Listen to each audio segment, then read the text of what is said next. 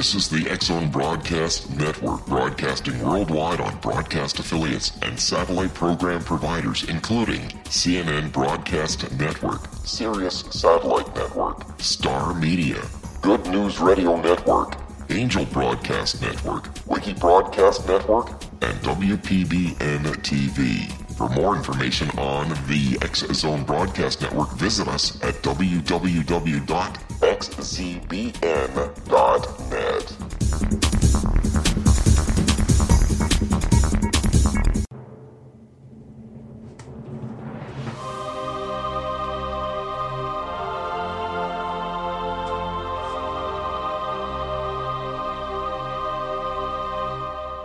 Science of Magic with Gwilda Wiyaka is largely an opinion talk show. All opinions, comments, or statements of fact expressed by Gwilda Wiyaka's guests are strictly their own and are not to be construed as those of the Science of Magic or endorsed in any manner by Gwilda Wiyaka, Relmar McConnell Media Company, its affiliated networks, stations, or employees.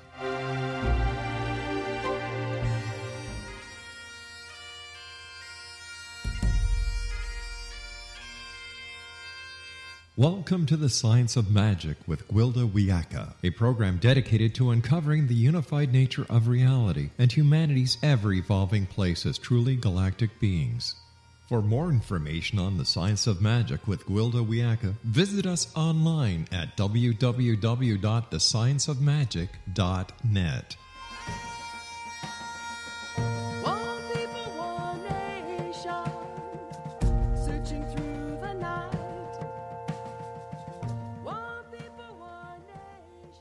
Hi there, and welcome to the Science of Magic, a program combining the science and magic of today's leading topics to co create new solutions. I'm your host, Gwilda Wiyaka. This hour we'll be exploring energy medicine. Shamanism is an ancient form of energy medicine whereby the practitioner manages frequency at the quantum level to restore balance and health. More modern practices also employ energy medicine as working with non-polarized scalar energy at the quantum level. Theoretically, through the use of parity particles present at the scalar energy level, a practitioner can channel the equal but opposite of any imbalance or pathogen and cancel it out. Another modern form known as homeopathy uses the law of similar rather than parity or, or equal but opposite to restore balance. As frequency masters, shaman also use this approach. To understand the principle, we need look no further than the garden variety piano. Most single tones on the piano are produced by more than one string. In order to get a pure balanced tone, the tuner aligns the multiple strings of one note closely enough that any inherent dissonance is canceled out.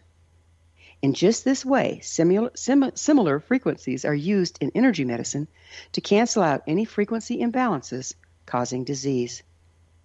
Our guest this hour has firsthand experience with and some interesting thoughts on the healing powers of energy medicine. With us is Amy Lansky, who was a NASA researcher in artificial intelligence when her life was transformed by the miraculous homeopathic cure of her son's autism. She's the author of Impossible Cure The Promise of Homeopathy, now one of the best selling introductory books on homeopathy worldwide.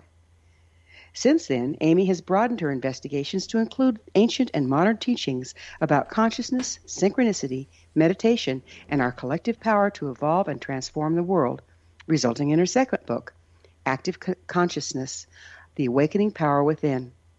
Amy's writing has appeared on a variety of media venues. She's also featured in the recent movie Time is Art. Her website, amylansky.com. Amy, thanks for joining us on the Science of Magic. Thanks for having me, Gwilda. It's fun to be here. It's interesting that you read a book on homeopathy, but you're not a, a homeopathic physician. How'd that, how'd that come about? Well, um, actually, I did practice for a couple years, but uh, what happened was, as you as you mentioned, uh, my son was healed of autism with homeopathy, and that spurred me to study homeopathy myself. So I did study for several years. I studied to be a practitioner. Um, and I also I decided to write this book because I felt this information is pretty unknown, uh, especially in the United States. It's more well known in Europe and especially in India. but I decided I just had to let people know about it. Um, and I did. I wrote this book, and it became immediately popular. It was, it was pretty amazing.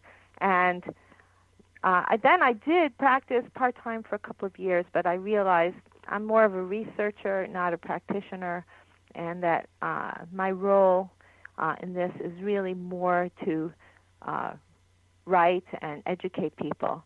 But um, people do write to me from all over the world every day. I'm always answering emails and sort of hand holding, especially a lot of parents uh, with autistic children who are trying homeopathy. So, out, outside of the, your training in homeopathy, do you have any other medical training? Well, outside of mothering being one long internship of paramedics. no formal medical training. I mean, I did uh, as part of my homeopathy training. We had to take anatomy and physiology too, uh, but uh, uh, no. So no. we have just a little time in this segment. How did you learn about homeopathy? Well, um, actually, it was one of those synchronistic type of events. You know, I was, um, we were dealing with my son's issues. He was about, he was just over three at the time, three and a half, and I was reading Mothering magazine, which at the time was a much more uh, alternative magazine. It's become more mainstream. We're going to have to uh, pick up with this on okay. the other side of the break. Okay. Amy and I, Amy and I will return shortly, so don't go away. You're listening to the Science of Magic. Our current episodes are aired daily on the X Zone Broadcast Network, xzbn.net. In service to our listeners, prior innovative episodes can always be accessed free of charge on our website, thescienceofmagic.net.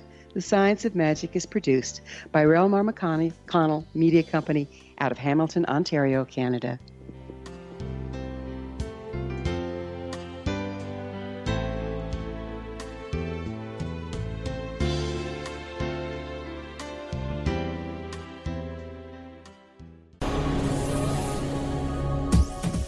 This is the X Zone Broadcast Network, broadcasting worldwide on broadcast affiliates and satellite program providers, including CNN Broadcast Network, Sirius Satellite Network, Star Media, Good News Radio Network, Angel Broadcast Network, Wiki Broadcast Network, and WPBN TV. For more information on the X Zone Broadcast Network, visit us at www.xzbn.net.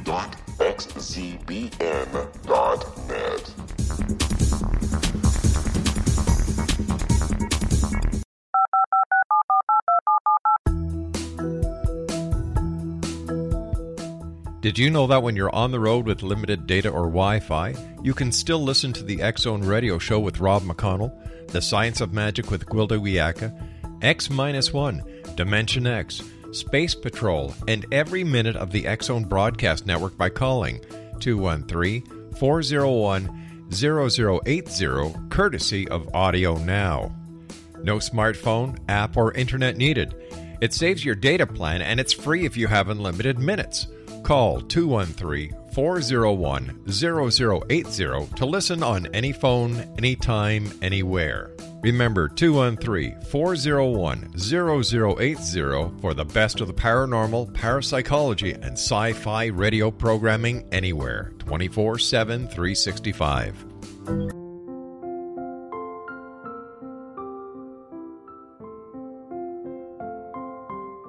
I am Dr. Carl O. Helvie, founder president of a new cancer foundation focusing on evidence based physical, mental, and spiritual interventions, including natural cancer cures, prayer, meditation, affirmations, nutrition, and other related holistic cancer prevention and cure modalities.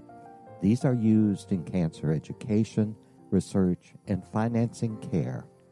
I ask for your help to continue this important work by donating at www.holisticcancerfoundation.com.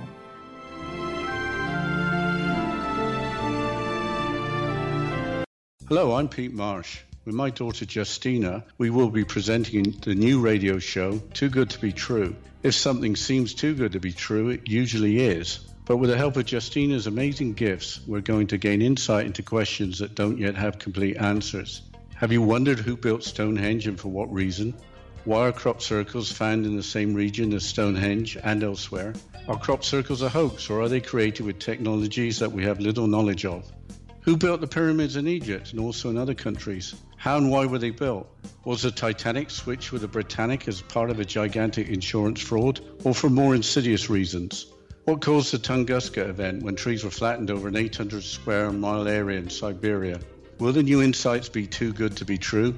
Well, that will depend on what you are prepared to believe. Please join us as we start on this journey together. For more information on Too Good to Be True, visit www.xzbn.net. Little children aren't the only ones afraid of the dark. Millions of soldiers return from war zones with PTSD, anger, frustration, fear, and loneliness, much of which surfaces during the darkness of the night.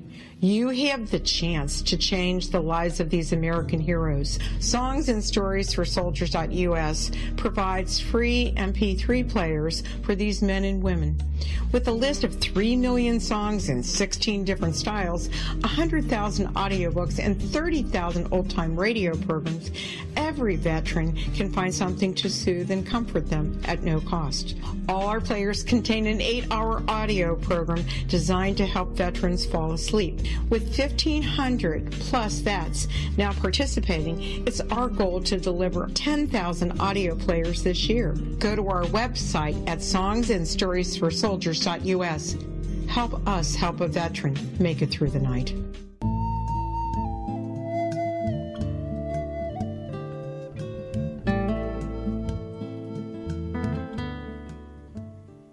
Welcome back. This is the Science of Magic, dedicated to unification and evolution of consciousness. I'm your host, Gwilda Wiyaka. Our guest this hour is author of Impossible Cure, The Promise of Homeopathy, Amy Lansky. Her website, amylansky.com. Amy, we were just talking about your son and how he got you into homeopathy. Would you mind continuing? Yes, yes. So I was just briefly, uh, I read an article in Mothering magazine about homeopathy, just a short one, and I just just somehow knew this might be our answer. And uh, we found a new homeopath that was new to the area, and we were very lucky because now I know how hard it is to treat autism. And but he found the correct remedy immediately, and within like just days.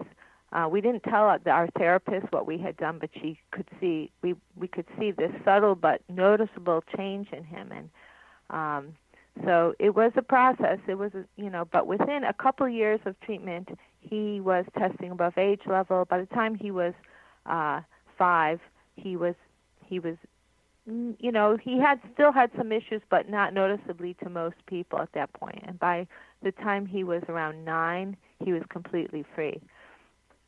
That's amazing. It is What- amazing. Uh, when did you notice that he was autistic? Was there something leading up to it? Well, um, his case, you see, he was in the the early cohort of autistic children. So he was born in 1991, and that was actually uh, the first year that the hepatitis B vaccine was given at birth. We didn't even know he had gotten it. We only discovered that a few, few years ago. He's now 25, but um, he. Um, so he was in a cohort where the autism epidemic began but we didn't really notice anything till he was, I would say, around two. He had he had he he was losing eye contact and he was just going off into his own world. He became in this dreamy state, which is one of the profiles. There's many different kind of varieties of autism, autistic kid behavior, but he was just living in his own world. And by the time he was uh, like two and a half, the nursery school he was attending said that we had to seek medical attention. So it was just becoming more and more obvious something was wrong. And I have an older son as well, so I knew what um, I he wasn't my first child. I knew what sort of typical development was like. So, uh, when did you have him diagnosed by professionals? So um, at around, let's see, at three, at just after he was three, we, we started seeing a, a therapist who deals with kids in this area, and uh, so uh, and he was put into like a, a, a joint session with another kid who was autistic, and the other kid was more verbal than than Max. That's my that's my son, and uh, but his behavior was much more erratic, which is another parent. Max was in this sort of withdrawn, dreamy state. Uh, so we were doing this biweekly therapy. It was sort of a speech and language therapy, and don't forget Did- this was early on, and there weren't these Right, other but did- Right, but did did you have a medical professional like a doctor diagnose him as well as the therapist? Yeah, well, I must say that after the fact, after he started doing better, when he we took him to the pediatrician, she said, "I can't believe what's happened to him. He was autistic." Um, but at the time, you know, doctors weren't as readily uh, diagnosing children. Uh, don't forget, this was 1994. This was very Right. early on. Um, So, what No. is home? What is homeopathy exactly? so homeopathy um, is, a, like you said, it's a more modern form of alternative medicine, although it's 200 over 200 years old, and it was developed by uh, Samuel Hahnemann in Germany, who was a, a, a medical doctor and scientist at the time in the early 1800s, and he knew about um, Hippocrates' principle that cure could be um, achieved through similars or opposites. So he uh, he experimented with this, and he found that this law of similars worked. He he experimented at the time with giving substances that can cause the symptoms that a patient has. So that's the definition of homeopathy. Homeo means similar, pathy means suffering. So homeopathy defines precisely what medicine is given to a patient. The homeopath uh, usually just talks to the patient, finds out all their symptoms physical, mental, behavioral, emotional and then tries to find a medicine that matches, th- that can produce those symptoms. Um, initially, when Hahnemann was giving, using this approach, he was using, you know, m- very material doses of substances. Um, one of his earliest papers was about uh, the use of belladonna in a in a scarlet fever epidemic, and he met with great success with that. But over time, he realized that these were toxic levels of the substances, so he also started diluting them because he was also a chemist, and he not only diluted them, but he inc- incorporated vigorous shaking into the process, which he called which he called succussion, and then he found that amazingly that even though it was diluted beyond what he realized could be like material doses, it was working and working even better. So, um, just to give another example of the law of similars, um, I usually use the, the example of the remedy made from coffee. We all know what coffee does to us. It it makes us alert and happy and excited, and also can cause um, physical symptoms like heart palpitations or diarrhea. So if you're experiencing, for example, insomnia that matches that profile, not just any insomnia, but let's say the type of insomnia after a, a party and you're excited, your mind's all full of thoughts, and your heart's racing, then the remedy made from coffee, now not actual coffee, but this highly diluted and shaken, um, which homeopaths call potentized coffee, might cure your insomnia. But if your Right. insomnia pattern is different, let's say you're worrying and you're anxious about work and you're waking up early in the morning, um, then that might be a different pattern of insomnia, and then a different remedy would be more appropriate for you. So I understand that homeopathic physicians or or homeopathic practitioners can't prescribe medicine per se. Um, how do how do you where's that line drawn? How is that figured out? Well, you know, of course, some some homeopaths are physicians, um, so they can do whatever they want. You know, they can use both in their practice. But in the United States, anyway, um, um, or, or in, and in Canada, actually in Europe, there's more MD homeopaths, but um, in the United States, homeopaths aren't uh, obviously they're not licensed physicians, so they can't prescribe or make comments. Um, in fact, there's a whole movement called the Health Freedom Movement in the United States. You know, medicine is regulated state by state in the United States, and I was involved in that as well, passing a law here in California that enables alternative unlicensed practitioners to practice as long as they don't do certain things. They can't say they're a doctor. They can't prescribe or comment on prescriptions made by doctors. Um, and they have to reveal their training. And it, it's more like they can't do anything harmful, and, and they have to disclose what their what who they are and what their training is. Right. And Isn't isn't medicine in the United States regulated by the FDA though? No, no. Uh, the FDA regulates the the remedies, the medicines. It doesn't regulate practitioners. Oh, okay. Okay. So, the I practitioners understand- are regulated by the state. I, I yeah, the state boards. That makes sense. I understand there's quite a bit of bad blood between the American Medical Association and the homeopathic physicians. What do you know about that? Well, I mean, there's a long history of this. Um, homeopathy, as I mentioned, really took off in the early 1800s and spread all over the world in the mid 1800s.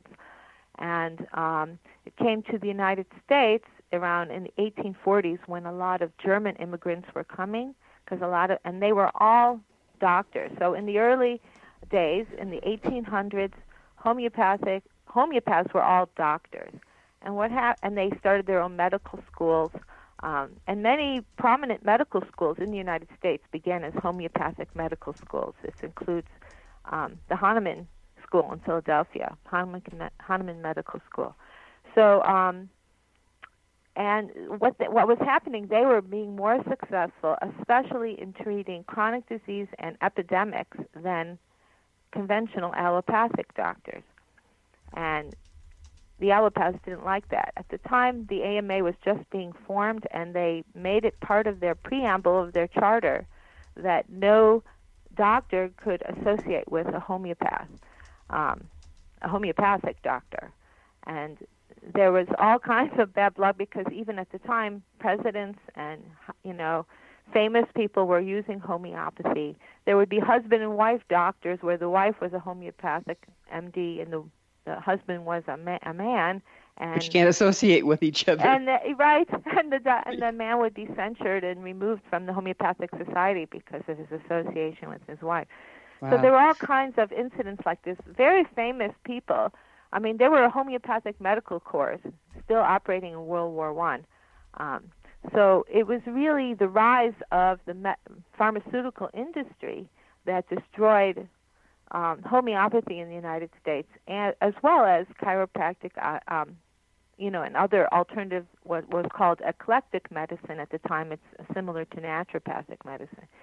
And it's only in like the 1970s that there was a rise of all these alternative practices again. So, is is there any um, studies available now that kind of redeem homeopathy as a viable medical practice? Well, there's tons. I mean, you know, just like a lot, a lot of misinformation that we hear, that you know, it's sort of the mantra in the in the press or among doctors who are who really don't know anything about homeopathy.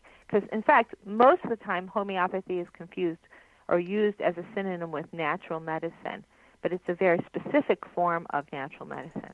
In any case, um, they always say, "Oh, there's no studies; it's not proven," and that's just completely false. There's more studies every year, double-blind, placebo-controlled studies in the United States as well, but mostly in Europe and India, where homeopathy is is you know sanctioned, very big medicine, especially in India. So, uh, if you just search around online, I mean, there's just you might go to the website of the National Center for Homeopathy, which is uh, nationalcenterforhomeopathy.org. I mean, there's just links to, there's literally hundreds of studies and more being done every day. And recently, even laboratory studies. So, studies done on, um, even on, like on rats or even in vitro studies done on cells, like, for example, cancer cells. Um, done at, at famous cancer institutes are being done now, where they use um, highly dilute homeopathic remedies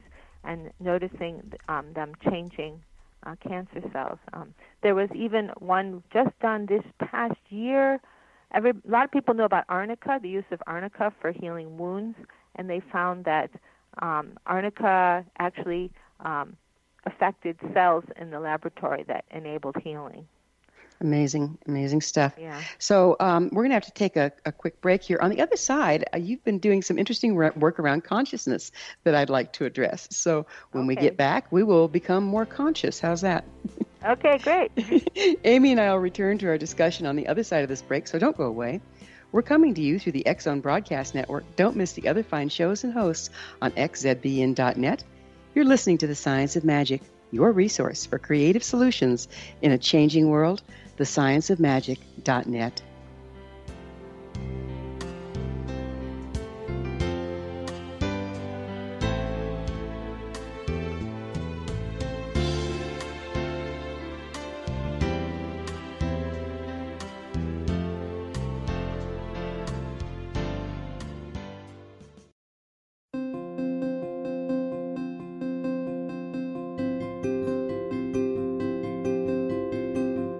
Dreams are our personal gateways into infinite wisdom. Don't miss shamanic counselor and indigenously trained dream decoder Sandra Corcoran's inspiring book, Shamanic Awakening Between the Dark and the Daylight. This remarkable work chronicles Sandra's 35 years of experience with diverse wisdom keepers and her initiations throughout the Americas and across the British Isles, Turkey, Greece, and Egypt. Sandy's knowledge of symbology, psychology, and myth influenced her dream blog and workshops. Sandy offers private tarot readings, international journeys, a meditative CD, as well as her book, Shamanic Awakening, to encourage you as you navigate this earth walk, creating a deeper connection to yourself and all that is. Find this and more at Sandy's website, starwalkervisions.com.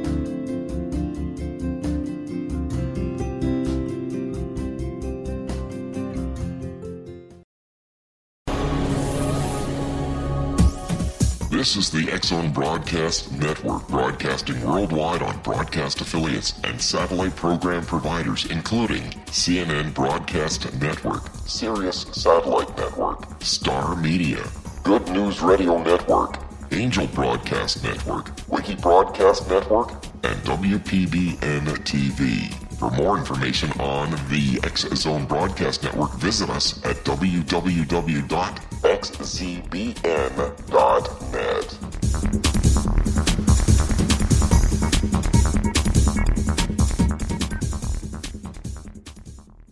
How would you like to be able to read other people's minds? Well, the next best thing is here. When you know how to read a person's name, you know how the person thinks, feels, and behaves. Each letter in our name holds a key to unlock our true essence. Our name contains both our gifts and challenges in this lifetime. Namology science discovers personality secrets hidden in the placement of the letters of our names, including the first and last impression people remember about us. Sharon shows us how to interpret the arrangement of letters as outlined in her book, Know the Name, Know the Person. Sharon Lynn Wyeth created namology science after 18 years of research and testing her theories and has supported thousands of people around the world in understanding themselves and others better. You'll enjoy Sharon's unique teachings as she shares her system to learn the gifts behind your given birth name. Even if you don't like your birth name, there are jewels in this book. If you're thinking of changing your name, ready to name your child, or wanting to get along better with others, this is the book for you.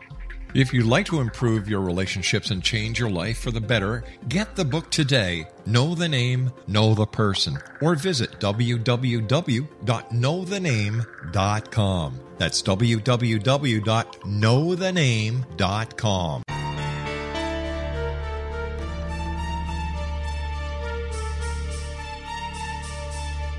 Hello, I'm Justina Marsh, and with my dad Pete, we are going to present a new show called Too Good to Be True. Together, we are aiming to discover more truths about this world and beyond. Do you have unanswered questions about the world? Do you ever wonder about aliens, conspiracy theories, or the universe? There are many shows discussing subjects such as pyramids or UFOs, but we want to relay this information based on our own research, including from spiritual means. Hopefully, listeners will be helped with their own beliefs and will appreciate the psychic insights that add to the previous research and information. We both look forward to sharing this insight and beginning this journey with our listeners. Visit xzbn.net for more information about when to listen.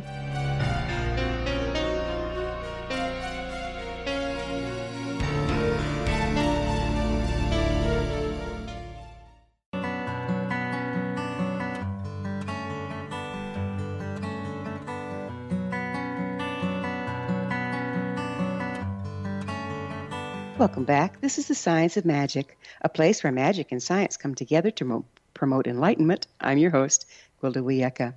Our guest this hour is author of Active Consciousness Awakening the Power Within, Amy Lansky. Her website, amylansky.com. Amy, you like we were saying, you've also done some pretty interesting work around consciousness. How much influence did your background in artificial intelligence have on your interest in working with consciousness?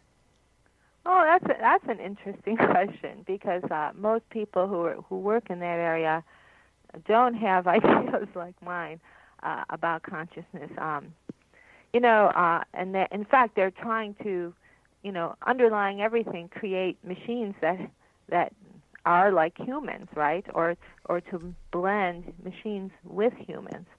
And I always felt that that machines are are tools. They're they're they're not conscious beings. Although perhaps someday we'll create a robot or something that gets that a consciousness decides to attach to. I guess that's possible. But um, so um, so I don't know. I I I just that's just my orientation. I- you know, I don't think of a machine as any more conscious than a toaster or a car. Um, uh, does that answer your question? I But, just um, wondered, you know, how much how much your uh, again your your uh, association or work with artificial intelligence had to do with you being drawn to looking at more organic intelligence, more organic consciousness. Yeah, I don't think it had anything to do with it, to say the truth. Um, Okay. except that um, I, I I felt that I didn't agree with a prevailing viewpoint among my colleagues. Um, but I, I- you know, I I had contact with a lot of just by chance. This is again sort of synchronistic with uh, researchers on psychic phenomena um, that were being done at the research institute I was working at. It was called SRI, the Stanford Research Institute, and um, Russell Targ was working there, and I actually knew his daughter because we went to Stanford together. She was in medical school, and we we knew each other, and she also did research with him, and I just always thought there was something to it, and I was also a mathematician, and um, I was drawn during that period to to writings about the fourth dimension, the fourth spatial dimension, and that actually was what sparked my interest in this. This was before homeopathy. Um, I read, um, and then I saw, actually, believe it or not, a Star Trek episode about aliens in the fourth dimension. I just remember staying up all night one night thinking, what would it mean to be four dimensional?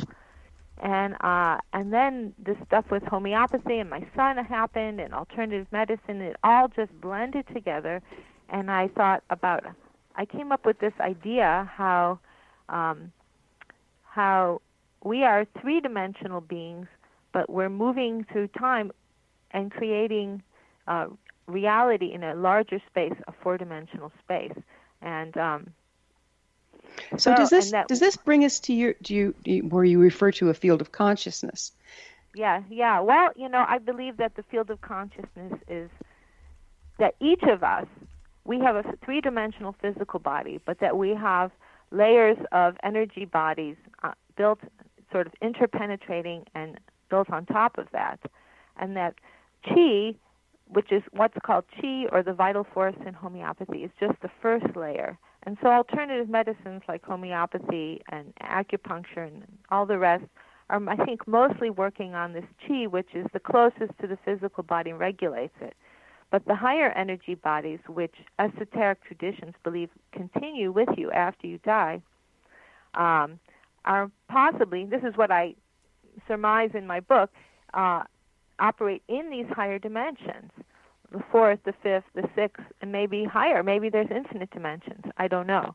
But, um, and that because of that, they have access to information about the future, about the past, um, uh, the ability to change our trajectory through three dimensions, etc. So, so in this paper, I, I discussed this. It was a short paper, but it became the basis for my second book, which I wrote many years later, because people started. I put it on the internet way back in 1995, 96, and um, people started writing to me, and I figured, okay, I I should write a book about this. And in that book, I sort of relay all these things together. Mm. Um, You know, um, um, uh, you mentioned Russell. Uh, wasn't he um, studying remote viewing?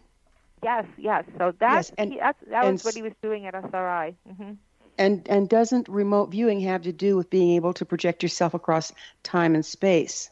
That's right. So that one, that right there, the fact that remote viewing is possible uh, indicates there's a part of us that can transcend time and space. And I, you know, I'm going to surmise that it's a four-dimensional part of us because if we were four, if we had a four-dimensional capability, we would have those abilities. Um, to understand that, just think about the difference between two dimensions and three dimensions. So, like a two dimensional thing is like a piece of paper. And if you were a two dimensional being on a piece of paper, if you actually had access to the third dimensions, you could sort of pop off the paper and look around and see other things far away and, and move and stuff. Just so the same way, if since we are three dimensions, we can't just do that in our physical bodies. But if there's a four dimensional part of us, the astral body, for example, then we could look beyond time and space into other locations. And that's exactly what remote viewers do. So uh, that takes us back to the field of consciousness. We're traveling through the Yes. field of consciousness to do that. Well, we are part of the field of consciousness. Um, so we are higher dimen- we are beings who have three dimensional but also higher dimensional bodies attached to us and we are part of this larger field of consciousness that cause, and we are higher and that's higher dimensional that we are higher dimensional and then we can interact with each other through in through this field so that's why even though we may not be you know consciously aware of it a lot of the time um, we can have like simultaneous communications with people who are you know across the globe or in the future or have premonitions of the future or create healing in our bodies that's highly improbable. Um, it is through this higher dimensional aspect of ourselves through it and we're all interconnected and part of that um, So- another thing oh You, you state it's it's already accepted by physicists that this at the subatomic level everything is a set of probabilities or potentialities that affect that are affected by our awareness. Okay. Yes. That being the case, how much influence can we have or power over, to overcome um, what might be about to take place? Do we have any power there?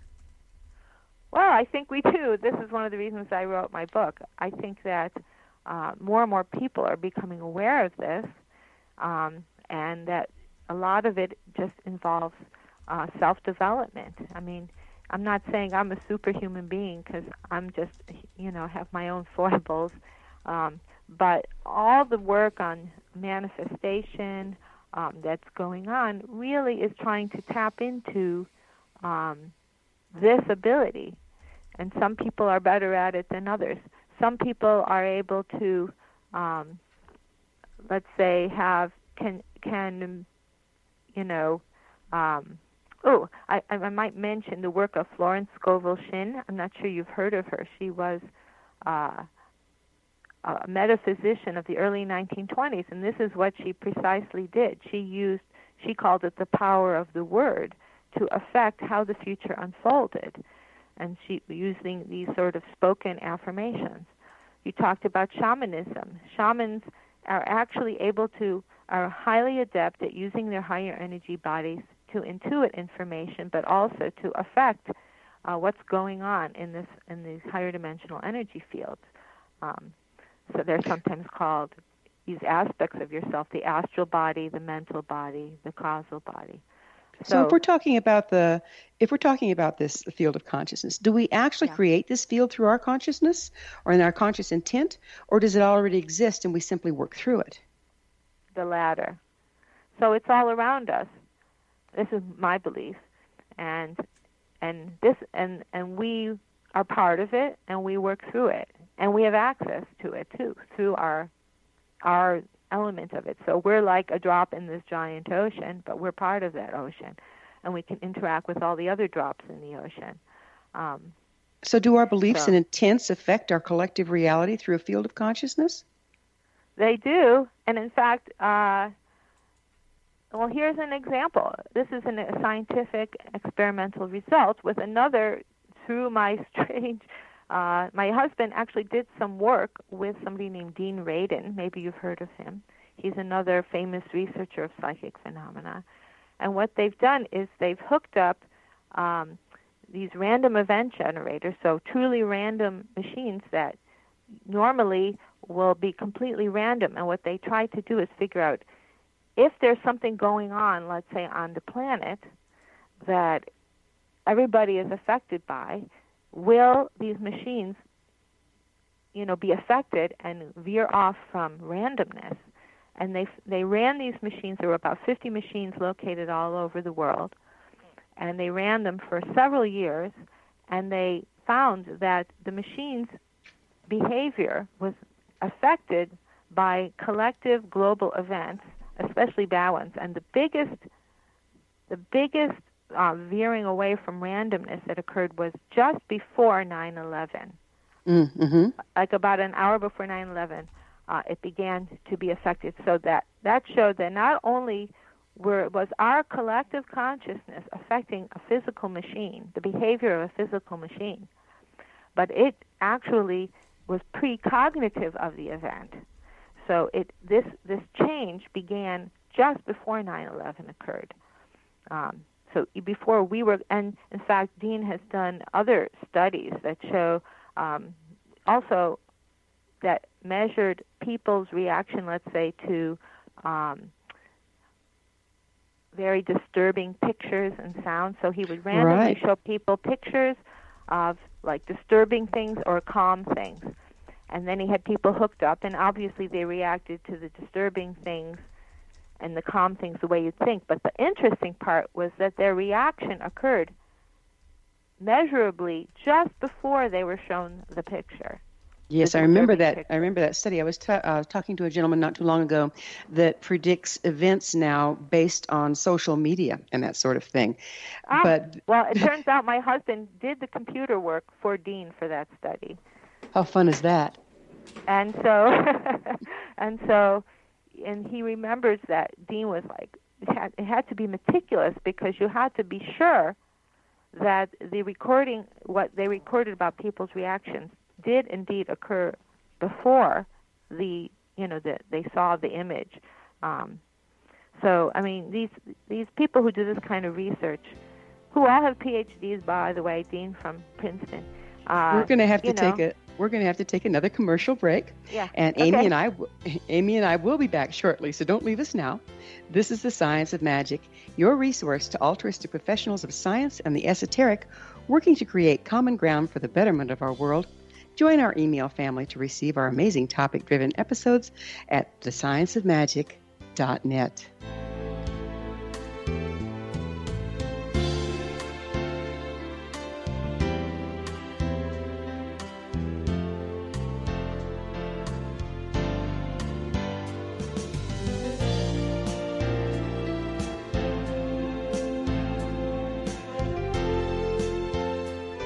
Hi everyone, Rob McConnell here, and I wanted to spend a moment on internet streaming. Everybody has heard about internet streaming, but not many know much about it. Did you know the internet streams just about everything? Movies, From new releases to old classics. TV shows, Almost every show, every episode, and much more. But the question has always been, how do you do it? Well, now, thanks to the folks at 123 Ready TV, I have the answer for you. They have developed a simple program app, 123 Ready TV, that you install on your Windows PC, Android smartphone, or Android tablet that can have you streaming like a pro in less than five minutes. You truly won't believe how much is available or how easy it is to do until you try. And for a one time cost of only $19.99, this product is a real winner. To learn more about 123 Ready TV, visit our website at www.xzbn.net.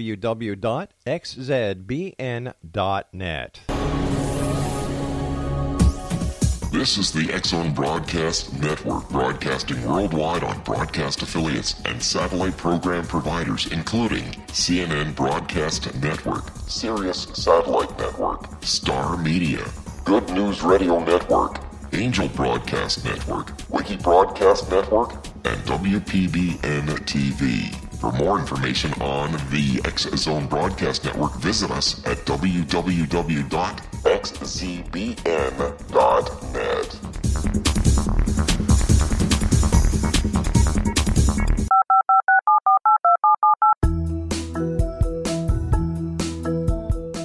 Did you know that when you're on the road with limited data or Wi Fi, you can still listen to the Zone Radio Show with Rob McConnell, The Science of Magic with Gwilda Wiyaka, X 1, Dimension X, Space Patrol, and every minute of the Zone Broadcast Network by calling 213 401 0080, courtesy of Audio Now. No smartphone, app, or internet needed. It saves your data plan and it's free if you have unlimited minutes. Call 213 401 0080 to listen on any phone, anytime, anywhere. Remember 213 401 0080 for the best of the paranormal, parapsychology, and sci fi radio programming anywhere 24 7 365.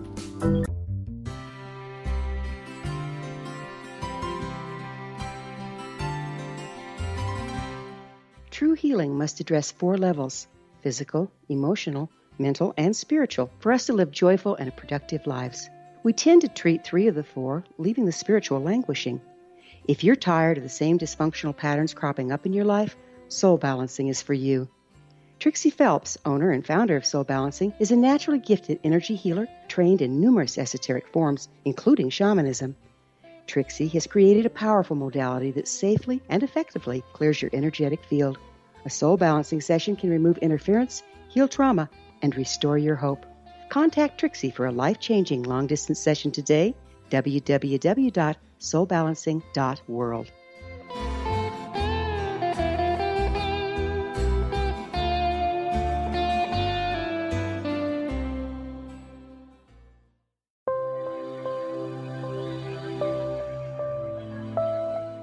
There's a legend shared by many indigenous cultures of a time when the nations were cast to the four corners of the world. Each nation was given a body of sacred knowledge that held a different portion of the truth to preserve. True reality could not be known until all the nations reunited, combining the information. If a single one was missing, the world could not be reborn and darkness would prevail. The Science of Magic Radio is dedicated to reuniting the sacred knowledge. With the understanding, none of us has all the answers, but together we can open new perceptions and possibilities. Through our combined vision, the world can be reborn into a place where darkness no longer prevails.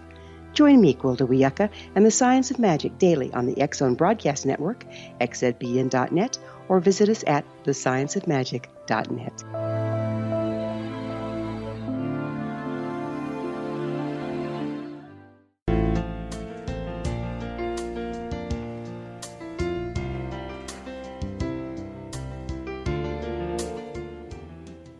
Welcome back. This is the Science of Magic, bringing together gifted people of service to the world. I'm your host, Gwilda Wiyaka. What's up in your world? Email me at info at thescienceofmagic.net and suggest a topic that's on your mind. You're probably not the only one interested. Again, our guest this hour is Amy Lansky. Her website, amylansky.com. Amy, we were talking about the field of consciousness. How does um, uh, homeopathy um, affect the field of consciousness, and how does it being, um, you know, the uh, closely related versus uh, curing by opposites? How does that work in the field of consciousness?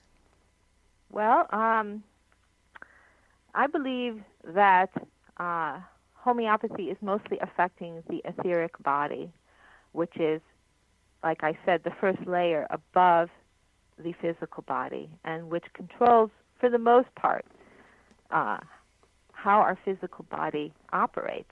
Uh, so it is um, really the fundamental underlying structure of our physical body. Um, this is why taking, let's say, allopathic drugs, which mostly work, like you say, through the through the opposites, uh, is sort of forcing the body to to operate in a certain way. So we take antihistamines to suppress inflammation. Um, um, but at the level of the energy body, the the operation of the law of similars um, is actually very effective, perhaps more effective than the law of opposites. This is what homeopaths believe. Uh, actually, the law of similars also works on the physical level. So, for example, if you put your hand into a bucket of warm water, it will actually become cold after. And so, homeopaths will say if you burn your hand, you should put your buck, you should put your run your hand under warm water, as warm as you can tolerate, not cold water. Um, and you'll find that this actually works. If you burn your hand, and cooks know this, if they burn their hand, they put their hand close to the flame and it will actually cool their hand, and, the, and you won't get a bad burn. So, um, so it works on the physical So basically, level, it's basically it's like your body is responding um, to the very same thing it's being hit with to find balance. Yeah, so the home- um, homeopaths have uh, like about four different theories about why this works. And one of them is, like I said, action counteraction. This is what you just said. So um, if you, you know, for every action, there's an opposite reaction. So if you, um, let's say your body is stuck in position A, if you just keep pushing it to the opposite position, uh, B, then it will keep trying to push back to A. But if you push it towards A, it might swing back towards B, the opposite position. So, that's what body uh, workers call pushing you into your pattern. yeah, Rather than trying to correct right. the imbalance, you push into the imbalance and then the body does the correcting. Right. So that's one theory. Another theory is the one you mentioned at the beginning of the show where you talked about resonance, like the violin strings. So another theory is that by matching your vibration, you actually strengthen the the, the general vibration of the body and then that strengthens you to heal yourself. So that's a second theory. A third theory is that um, what has been called replacement, uh, which is that you are giving, and it's close to the ideas behind um, chaos theory, um, where your body is stuck in, let's say, a certain physical, a, a certain energetic pattern that it can't get out of sickness, right? So you Mhm. give it a very similar thing, but not the same thing. You're giving it an energy that's very similar, and that enables it to.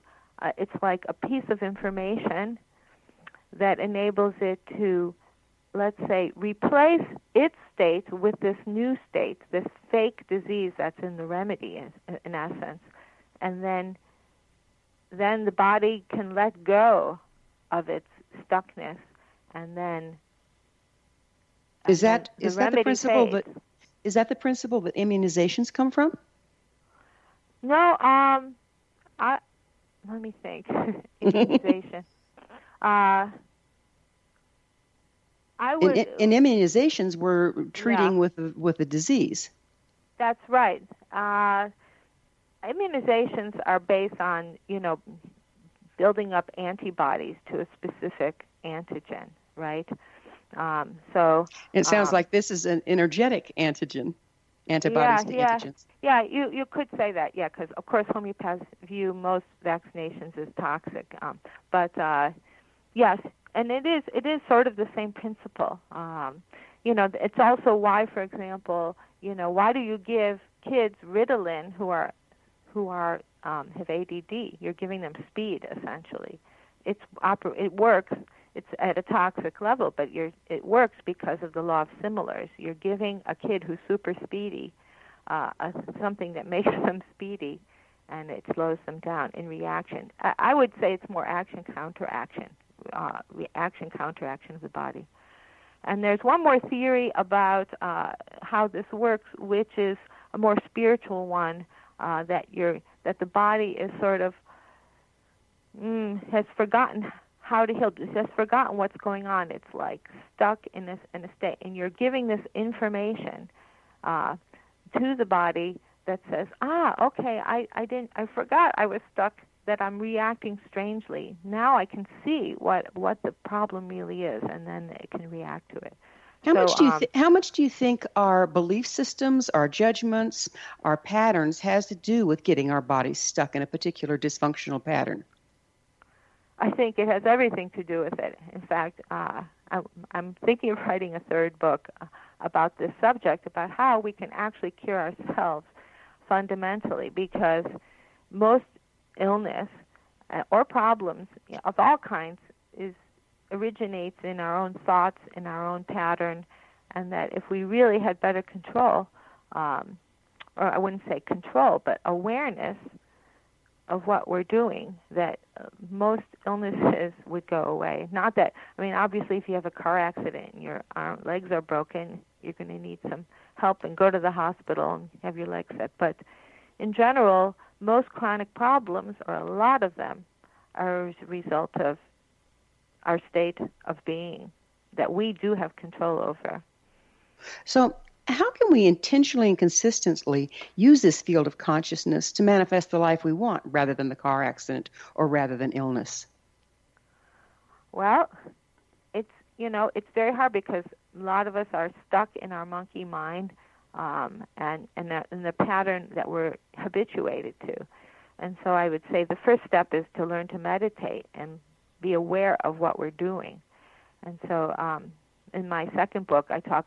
I have a lot of uh, information about how to meditate, about personal awareness, how to how to start taking control. And it's not easy. It's not easy for me either.